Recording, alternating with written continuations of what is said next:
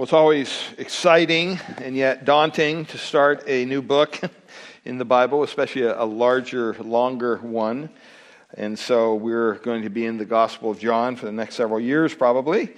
And uh, I'll leave it up to Kainoa and Ken to carry on if something happens and I, I, I go to be with the Lord. Who knows? Uh, you never know, right?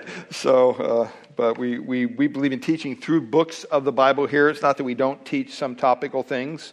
And uh, we're right now uh, teaching a little series, a topical series on Wednesday nights. If you're interested on the hallmarks of a biblical church, one thing I find in the world today is Christians, when they move, they're always wanting to know how to know what church to go to. And so uh, we're striving to become more of a biblical church each and every day, each and every week. And so these are just some of the hallmarks that we'll be looking at on Wednesday nights at 7 p.m. over in the fellowship hall. But this morning, as we turn our hearts to God's Word, the Gospel of John, usually when I start a book, if it's a smaller letter, we will read through the entire book. I'm not going to do that this morning, so rest easy.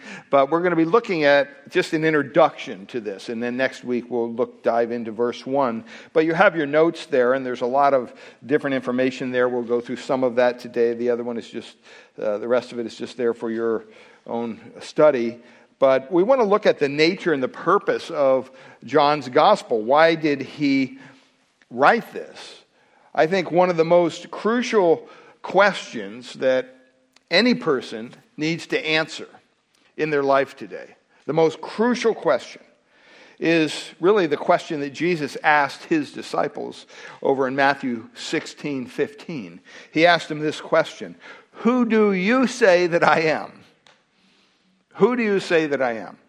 That has got to be the most crucial, important question that anyone could be asked today. And on that, on that occasion, you remember the context of Matthew 16 and verse, er, verse 16, 16. He says, Peter answered, and he answered by divine revelation. He didn't just know this.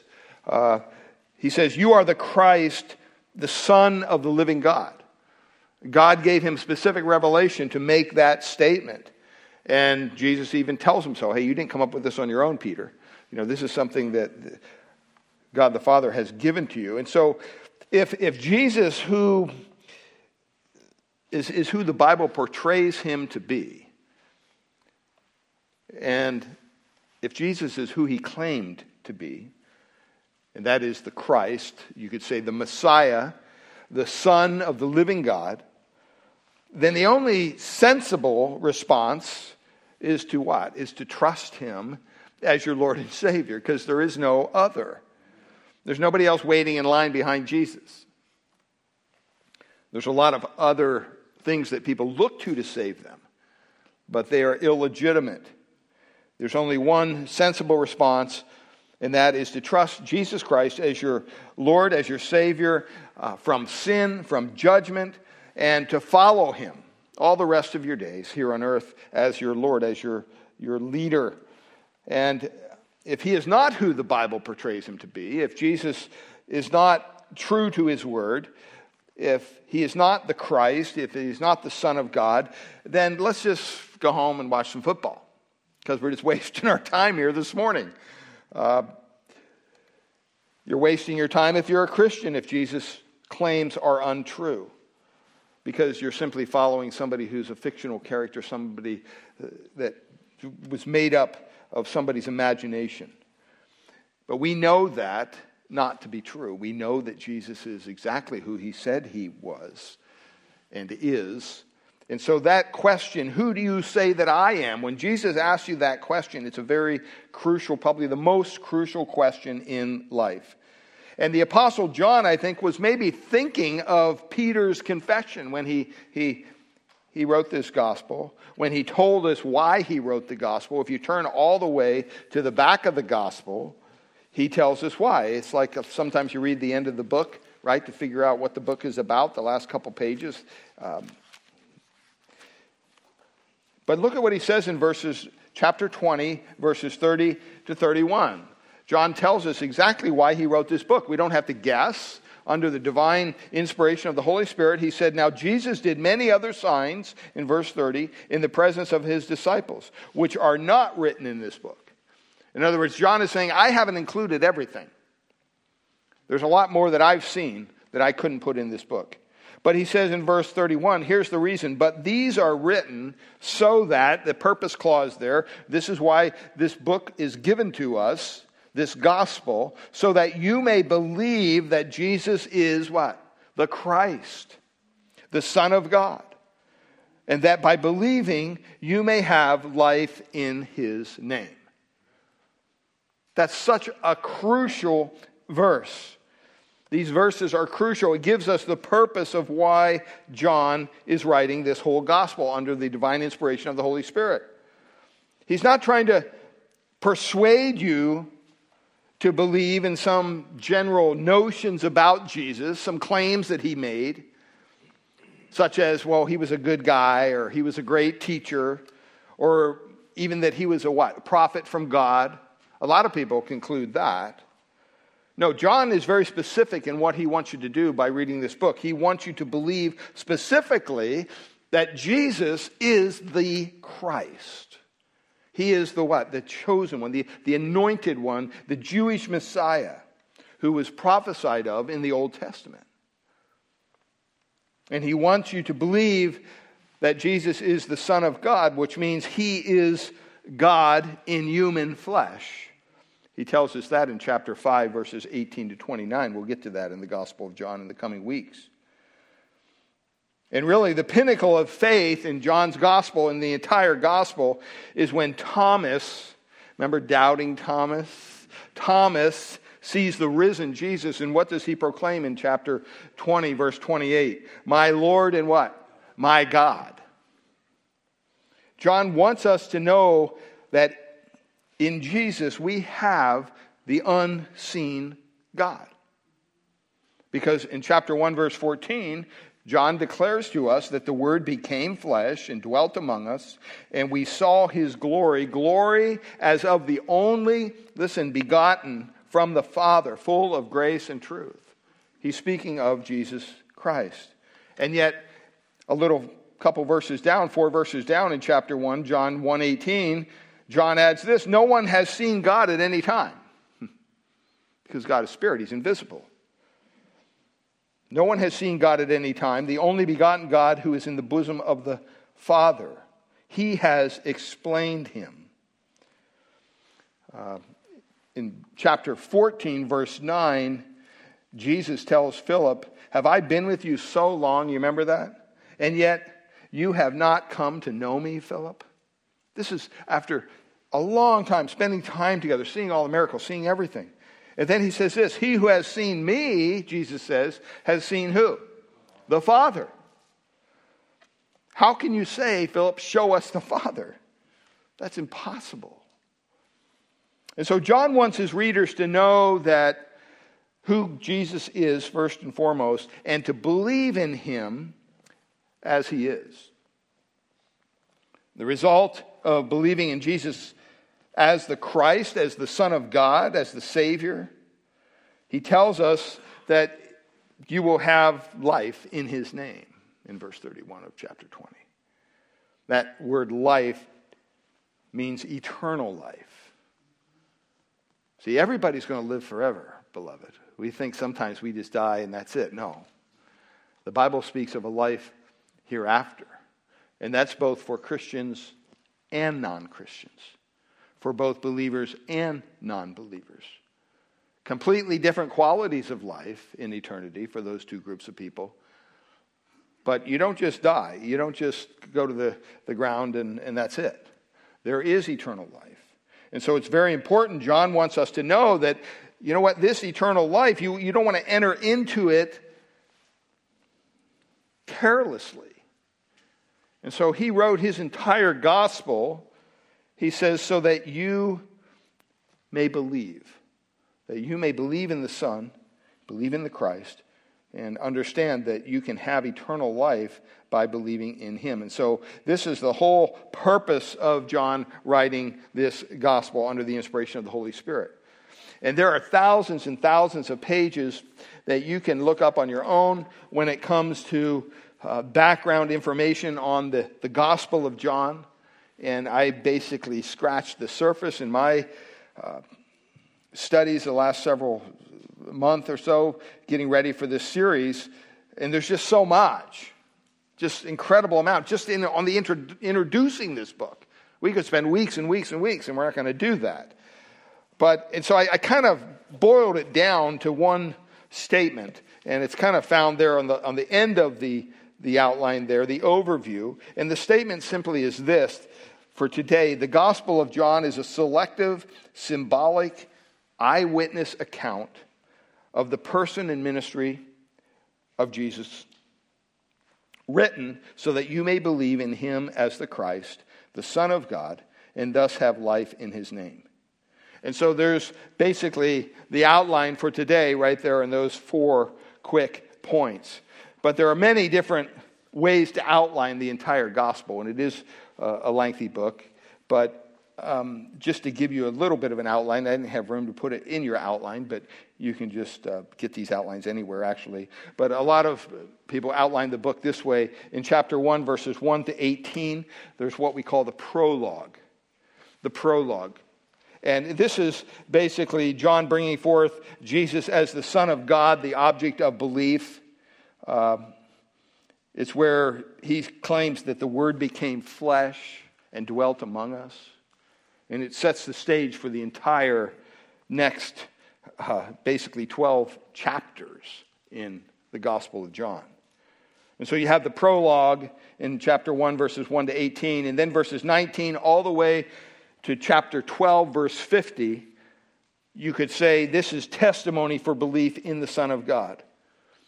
In other words, John's saying, here's why I believe he is the Son of God. Here's what I've seen personally. Uh, and the key verse there is in verse, really, chapter 1, verse 41, where it says, We have found the Messiah. We have found the Messiah. Um, the initial belief in the Son of God, and then also subsequent unbelief in chapter 5 through 12 of the unbelief in the Son of God. So he talks about those who believe in the Son of God up to chapter 4, verse 54. And then chapter 5 through chapter 12, basically, he talks about those who do not believe in the Son of God. And then he gets into, he moves on from the testimony, and in chapter 13, all the way through chapter 17, he talks about the teaching of the Son of God for his followers. So when we get to that point, you'll see that he is, he is talking about um, teaching his followers. And the, the verse there that kind of stands out is chapter 13, verse 1. He says, He loved them to the end. And that's a wonderful thing to realize the person you're following is not going to abandon you. If you're a Christian here today, if you put your faith and trust in Christ, no matter how difficult your walk may be, no matter what this world throws at you, you have to understand you are secure in Christ because He's the one that saved you. You didn't save yourself. And so it says that He loved them to the end in chapter 13, verse 1. And then we move on from the testimony and from the teaching, and then you see the, the tragedy of unbelief in the Son of God in chapters 18 through chapter 19. And you see the, the Jews who Jesus came to that group of people, and they make the proclamation in chapter 19, verse 15 We have no king but who? Caesar. Wow. They forsook their own king, the Son of God, for a worldly Caesar. And then in verses 20, uh, chapter 20, verses 1 to 31, you see the triumph of the Son of God. And that's where you have Thomas, my Lord, my God. And then what we call the epilogue or the closing uh, comments. It's the restoration of Peter. It's really the role of John is, is tending my sheep. You have that quote there. And there's a lot of different uh, ways to outline it, but we're, we're kind of going to be loosely going through that one. You know, there's a lot of people that call the, the Gospel of John kind of like a, a, a pool, you know, swimming pool, in which both a young child can go in the shallow end, right, and be safe and kind of just wade in there and they're not in fear of danger because it's such a shallow area of the pool. But then if you're an adult, you can dive into the, you know, 12 foot section as well.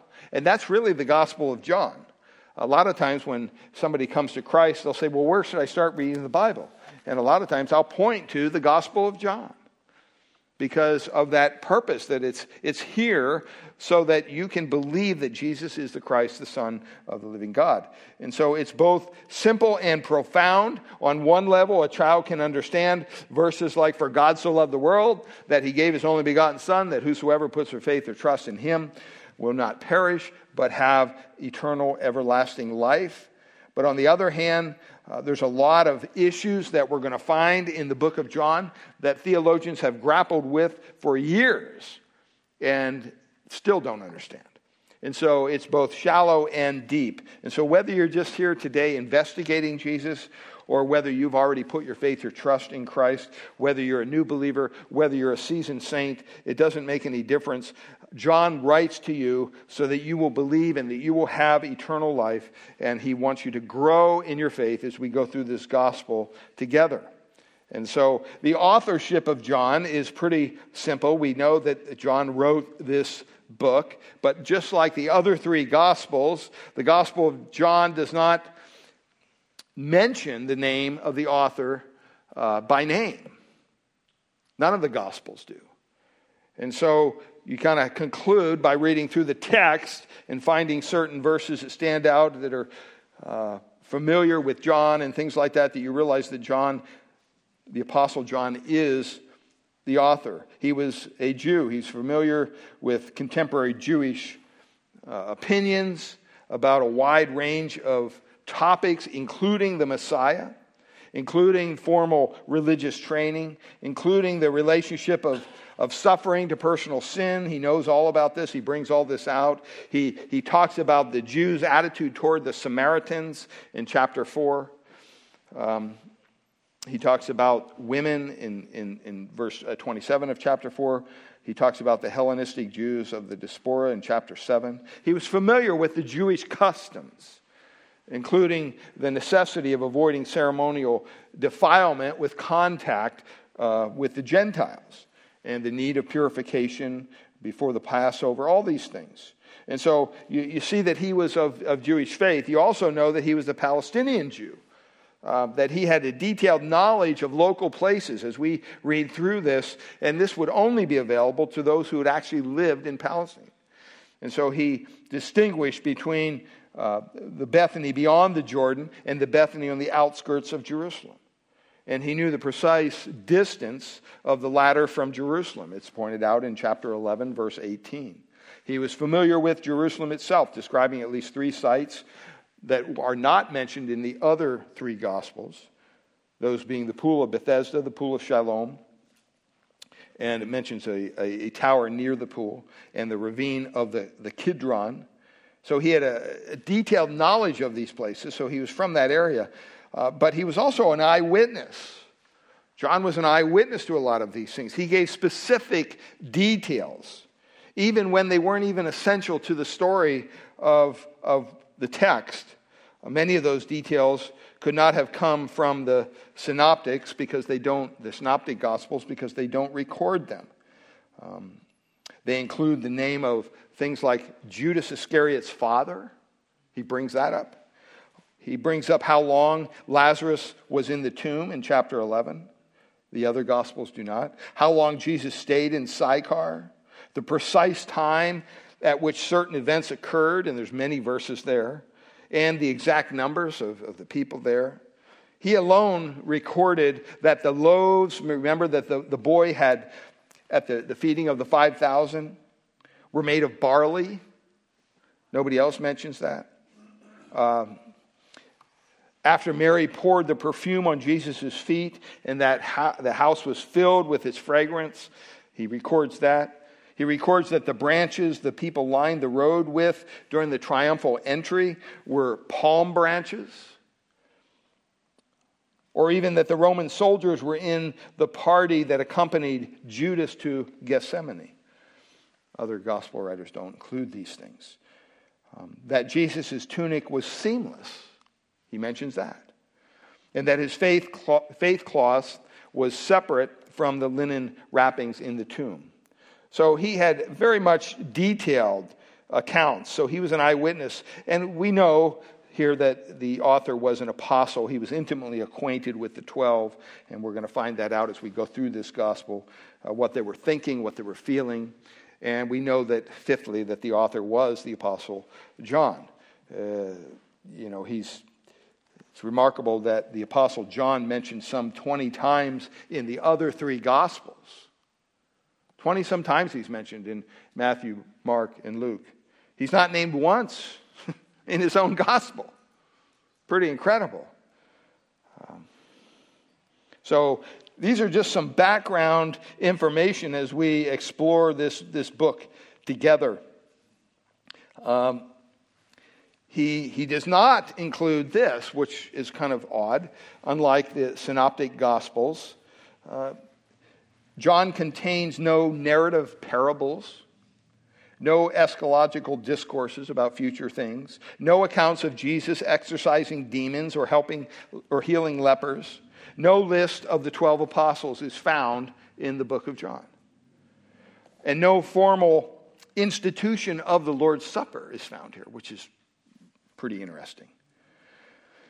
John also does not record Jesus' birth, nor his baptism, nor his transfiguration, nor his temptation, or his his agony in the Garden of Gethsemane or his ascension. He doesn't record any of those things. On the other hand, John includes a large amount of material. You know, when you look at the synoptic gospels, you, you ask yourself, well, why do we have four gospels? Why don't we just have one? Because under the inspiration of the Holy Spirit, God wanted four different perspectives of Jesus' life, which is really helpful because all these gospels are different. Uh, we call the, the three gospels, Matthew, Mark, and Luke, the synoptic gospels, meaning that they're, they're basically seen together as a group. When you read through Matthew, you can read through Luke and find the same story almost. Maybe a little different account, a couple little different details, but pretty much it's the same thing. And the same thing when you read through Mark. And so if you look at these four gospels, why four? I think, first of all, to give a more complete picture of Christ. Matthew was a tax collector. He was Jewish, he was, he was Jewish audience, and he emphasized that, that, that Jesus Christ is the king of Israel. He had a, a, a, a Jewish audience. And then you have Mark, who was a fisherman, his audience was a Gentile audience. Mark is the shortest gospel of all of them. Luke was a physician, he was a doctor, he was a uh, Gentile, and he basically wrote to a Gentile audience. And Luke is the longest gospel. Now, Matthew has more chapters, but when you break down the word content, Luke is the longest book in the New Testament. And then we have the Gospel John. The first three, basically, you're going to see a lot of similarities when you're reading through those. But when you read through the book, uh, the Gospel of John, the one thing you have to understand is that there is a lot of information that is in John that is original with John. 93% of the book is original with John. You're not going to find in the other Gospels at all. And so it, it covers everything from Jesus' early ministry in Judea and Samaria, his first uh, uh, miracle, his dialogue with Nicodemus, his encounter with the Samaritan woman, his healing of the lame, the blind man, both at Jerusalem, his bread of life discourse when he talks about him being the bread of life, his claim being the living water, and he goes on and on, and there's a lot of different things. Now, you have to understand there's two things you have to bear in mind when you concern the differences between John and the synoptic gospels, the other three. First of all, those differences are not contradictions. A lot of times people will read one of the Gospels and then they'll read the same story in another Gospel. Oh, look, it says it happened here and there's this many people, but this person says, oh, that's a contradiction of Scripture. No, it's not. It's just, it's like if, if, if I went out and saw an accident on the corner down here and I came and back reported to you and you went and you saw the same accident and came back and gave a report, you'd probably have a different perspective than I did, right? And that's what the Gospels do. They give us a different perspective, different personalities. And so it has nothing Nothing in John contradicts with the other three Gospels at all. It's, it's in vice versa. They don't contradict John. So it's not that. Secondly, the differences between John and the Synoptic Gospels must not be exaggerated. Both John and the Synoptic Gospels, both, all four, present Jesus Christ as the Son of Man, as Israel's Messiah, as his chosen one, as the Son of God, God in human flesh. All four Gospels picture him as the Savior who came to save his people from their sins uh, that he died a sacrificial death on a cross, and then on the third day he rose again from the dead. They all conclude that. And so that's kind of the, the breakup between that. And they also, it enables us objective verification of their truthfulness. When you have more than one story, that's why in police work you always want to get more than one witness. And you've probably watched the cop shows that I watch once in a while, and you see somebody tell what happened at the accident, and they go to somewhere else or a fight or whatever, and somebody else gives a completely different story. And so you got to find out, okay, which one is true. And so when we have all these different accounts through the four Gospels, that helps us do that. Um, so when was it written? It was written somewhere between 80, probably in 90, 100 AD. We can't really be specific on that. There's a lot of studies that go into that kind of stuff. We're not going to really waste our time here today with that, but just say 80 to 90 AD. The theme is Jesus is the Son of God, and the purpose we read for you out of John 20. Uh, verse 30 to 31 that you may believe Jesus is the Christ, the Son of God, and that you may, by believing, have life in his name. The place tradition holds for the writing of this book by the Apostle John is in, he wrote it from Ephesus. He wrote it from Ephesus. And there's a list there of key words, and it's pretty incredible when you do a Bible word study on some of these words, uh, because there, there's certain words that just are, are mentioned over and over and over in the book of John, but are hardly mentioned in the other Gospels. And it's just the way God, God works. And so let's look at our, our overview as we look at this. The first point there, the Gospel of John, is a selective account of the person and ministry of Jesus. And we've kind of covered most of that, talking about the synoptic gospels and things like that. But I think it's important to realize that this is not a uh, uh, just a, a, general book. This is very selective. It's a very specific account of an individual that God was working through at a point in time, and He wanted us to see certain things. Uh, he tells us of the first miracle when He turned water, when Jesus turned water into wine. He alone says that Jesus is the only begotten Son of God. None of the other Gospels say that. Um, it's even included there his direct assertion that Jesus is the eternal God who created all things. You can see that, and we'll see that next week in verses 2 and 3 of chapter 1. But he also includes the interviews with Nicodemus, as I mentioned, the women at the well. He tells of the healing of the nobleman's son and, and various other miracles that Jesus did. Um, Jesus alone records Jesus' raising of Lazarus from the dead. Um, John tells of, of Jesus' washing the uh, disciples' feet in chapter 13, in the, all of his teachings in the upper room, where he, he gives uh, mention of that at the, the last, when he was teaching there in the upper room the Last Supper, but he doesn't include the Last Supper. he doesn't include that time. So uh, a lot of people believe that the reason is, is because this was kind of the, the last gospel that was written. The other ones were already written. And so as John's writing, he's probably thinking, well, they got all this information. He was familiar with the other three gospels. And he probably thought, hey, you know what? Under the inspiration of the Holy Spirit, I'm not going to repeat everything they say. So I'm going to be a little more specific. So it's interesting that over 90% of his writings, his details are specifically. Um, uh, genuine to John. They're not mentioned anywhere else. He tells of things like Thomas's doubts, uh, the disciples' encounter with the risen Lord on the beach in Galilee. And so John carefully chose all these events to, uh, and much more really, to, to give a selective insider's portrait, you might say, because he was an insider. He's one of the 12, uh, of our Savior. Well, the second point there the Gospel of John is a symbolic account of the person and ministry of Jesus Christ. When you read through the Gospel of John, you're going to find that it's full of symbolism, it's full of symbolic language that really it, it, causes you to pause, it causes you to stop and think about what is he really saying here? What is he really saying here? Now, this doesn't mean that John bends the historical truth and into fiction or anything like that for the sake of his story.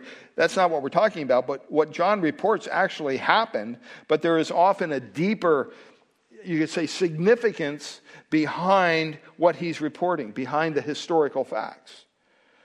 Um, rather than referring to Jesus' miracles or wonders, terms the other gospel writers use, uh, John calls them specifically signs. He calls them signs, as we saw in verse 30. Many other signs Jesus also performed. Um, a sign points to something beyond itself. That's the point of it being a sign. John wants us to know and perceive the deeper meaning behind all these miracles.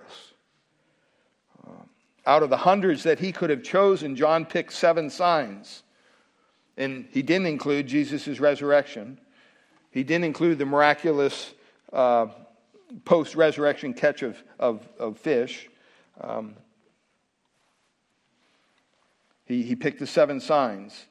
Um, changing the water into wine, as we mentioned, healing the nobleman's son, healing the lame man at the pool Bethesda, feeding the 5,000, walking on water, healing the, the man born blind, um, raising Lazarus from the dead. Uh, and so he, he, he, mentions all these, these other things, but, but he specifically calls these, these seven signs. And at least three of these miracles, we don't have to guess as to their significance because he simply, Jesus tells us what they, what they are. After feeding the 5,000, for example, Jesus proclaims in chapter 6, verse 35, what? I am the bread of life. right? Once again, calling people to himself to believe. He who comes to me will not hunger, and he who believes in me will never thirst. Uh, before opening the eyes of the, the man who was born blind, Jesus asserts this in chapter 8, verse 12. What's he say? Another symbolism. He says, I am the light of the world, right? That's symbolic language. He who follows me will not walk in darkness, but will have the light of life. Even before he raised Lazarus from the dead, Jesus told Martha, I am the what? The resurrection and the life. He who believes in me will live even if he dies. And, by the way, these are, are three of seven I am claims that Jesus makes in the Gospel of John. And a lot of us are familiar with those. I am the door of the sheep, he says. I am the good shepherd. I am the way, the truth, and the life. No one comes to the Father but through me. I am the true vine, he says. And each of these cases, you, you got to think about the symbolism of what he's saying. Jesus isn't saying, I am literally a door, right? We know that. He's not literally a vine. Uh, and so he, he has a broader meaning, a deeper meaning. And we can come to understand that as we go through this book. Uh, John also uses a number of key words that have symbolic significance. Um, he wrote that you may have life in Jesus' name. Um, he uses that word life many times, and it's, it's always related to the, the concept of the new birth, that you are, are a new physical or a new spiritual birth is happening when you come to Christ. And the opposite is true of those who do not possess new life in Jesus. And it's basically, he concludes that they are spiritually dead. They have no life. And so that's a symbol, symbolistic picture that he gives us. He also uses that picture of lightness and darkness uh, continuously throughout there. Uh, another symbolic word that he uses is the word world. It's used 78 times in the Gospel of John. Um, in John 1:10 he says he was in the world and the world was made through him and the world did not know him. In the first two uses it refers to the earth and all that's in it including people. But in the third instance it carries the nuance of sinful people who rejected him. Those people who are under the dominion of Satan the ruler of what? This world, he says. So he uses that word 78 times, but you really have to understand the context of what he's talking about exactly. Um, he talks about uh, believers. He says, They are not of the world, even as I am not of the world. Right? So there's a number of other key words that you can go through. Um, I thought this was interesting. John uses the word witness, the word witness, 14 times as a noun and 33 times as a verb. Now, in the other Gospels combined, they only use the noun four times and the verb twice. Isn't that interesting? That word for witness. And so he begins by saying that John the Baptist, the gospel always calls him simply John, but it was John the Baptist, came as a witness to testify about the light, and um, so that all might believe through him. And there are seven witnesses to Jesus Christ in the gospel. He talks about the Father as a witness, Christ Himself, the Holy Spirit, Jesus' works, the Scriptures, John the Baptist, and seven, a variety of human witnesses, such as the disciples, Samaritan women, um, the woman, and the multitude. And these were to establish the truth. This is another word that, that concept that John really uses a lot. He uses it 25 times um, against once, it's only used once. Do you know that? It's only used once in Matthew, that word, truth. And it's used three times each in Mark and Luke. But he uses that, that, that word much more, 25 times. And so when you, when you stop and think about it, there's a lot of different things here that we can look at as we go through this study. But it's important to realize that it's a symbolic account of the person of Jesus Christ. Um, thirdly, the Gospel of John is an eyewitness account of the person and ministry of Jesus Christ. He says that in verse 30 of chapter 20, doesn't he? He says, Therefore, many other signs Jesus also performed in the presence of his disciples, of the disciples. John witnessed himself, he was an eyewitness to these events that he reports. He wasn't getting this third hand, he saw firsthand. Um, and this establishes the truth as we go through this book, this, gospel. You'll see the truth just come out because you have a verified witness of, of these things happening.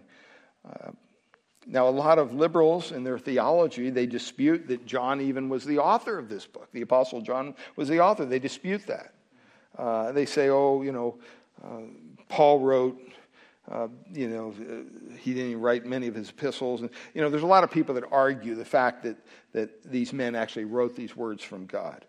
I remember hearing J. Vernon McGee on his radio program. He was talking about a student that was in taking a, a uh, course on the Gospel of John.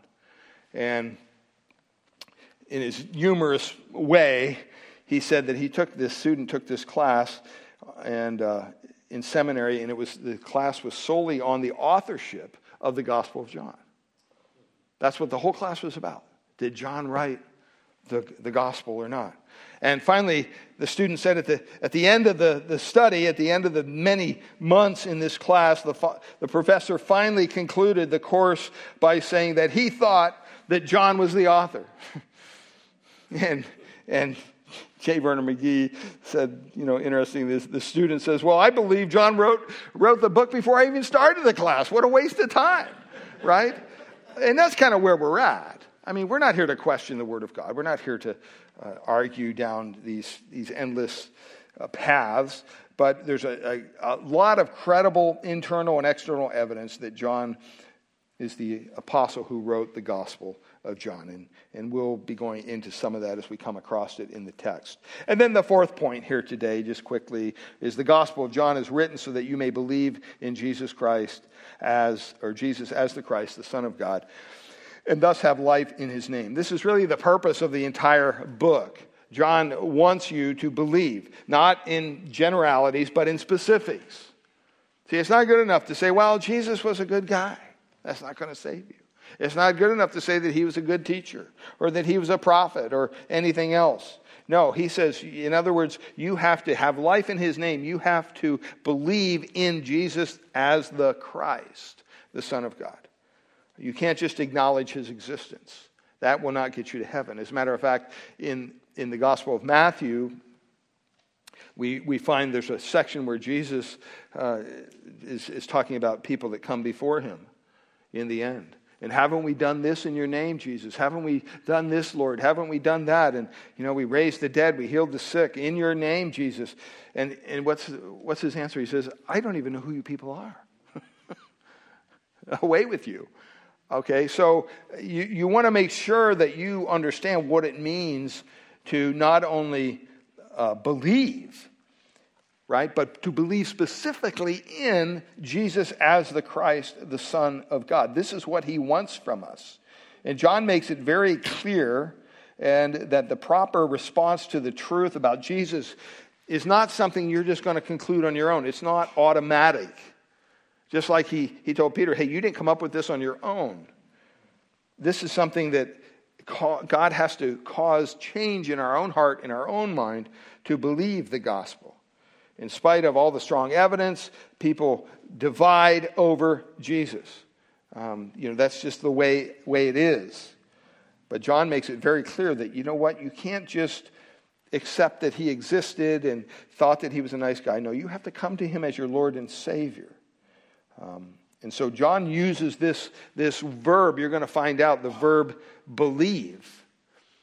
He uses it 98 times throughout the gospel. But he never uses the noun form of that word, he only uses it as a verb. He calls you to action. Faith must have content that is true. You can't just say, Yeah, I have faith. No. What, what is your faith in?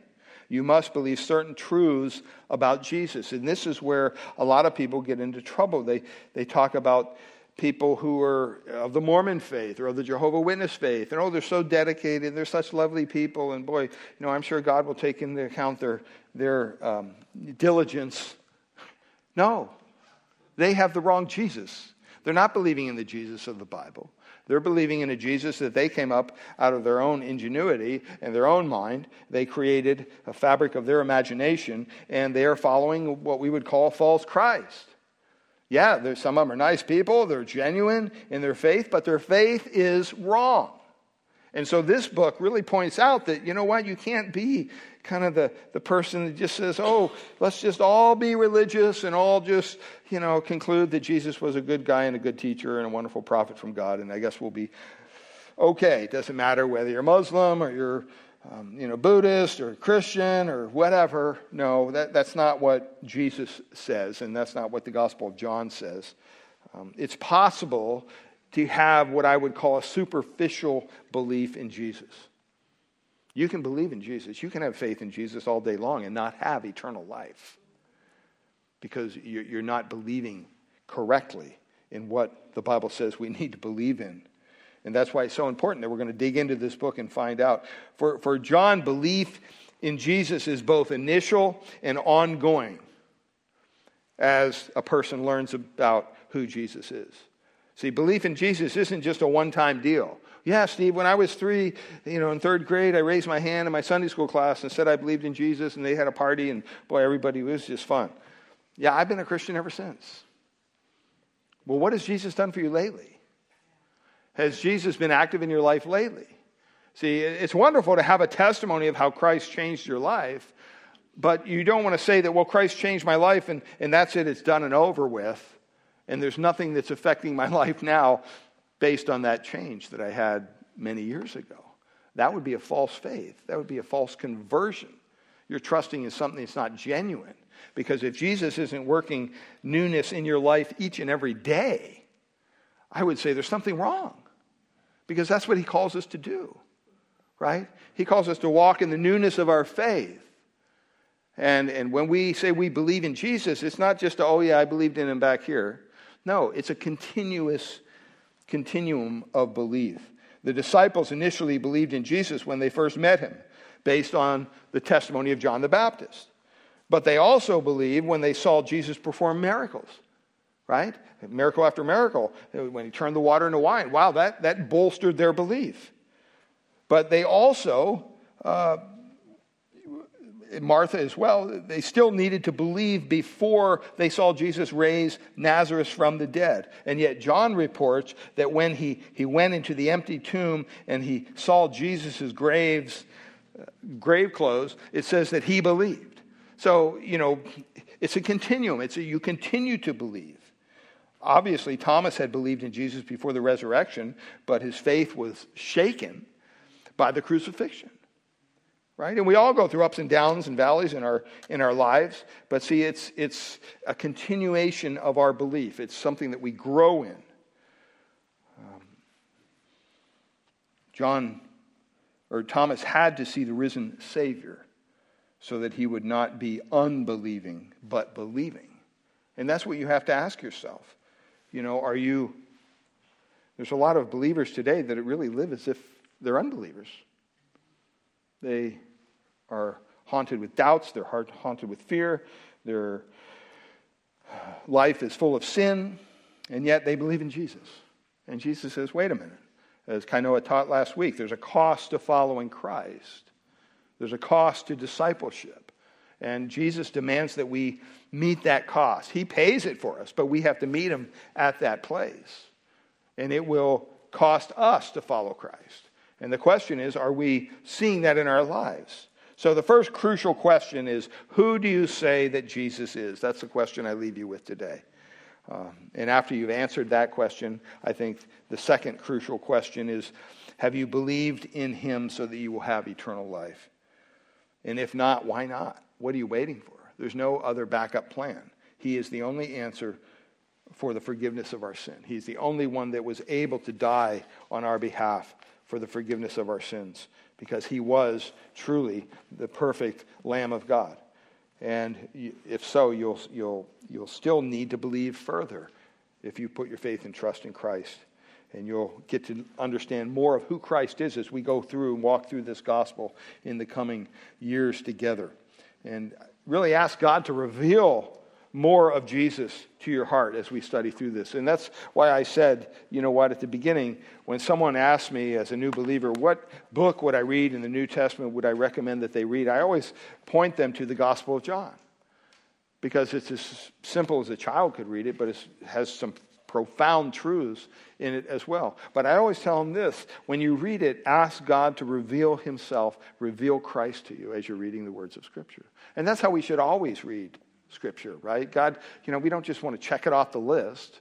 We're doing our devotion, and that's no, God, what are you what are you speaking to me through your word today? What do you what's the one truth you want me to pull out of these verses as I study your word? And as we approach it that way, then we'll really understand more about who Christ is and what he desires for us as we walk with him. Amen. Amen. Well, let's close in prayer, and then that'll be our introduction. Next week, we'll get into the actual text of the first chapter. Father, we thank you for your word. Lord, thank you that your Son, the Lord Jesus Christ, had his hand in every part of who we are, creating us, giving us your word. He is the word, um, He's the way, the truth, the life. And Lord, if there's any here today who is yet to put their faith or trust in Christ, I pray, Lord, that as only you can, we can't make that decision for them.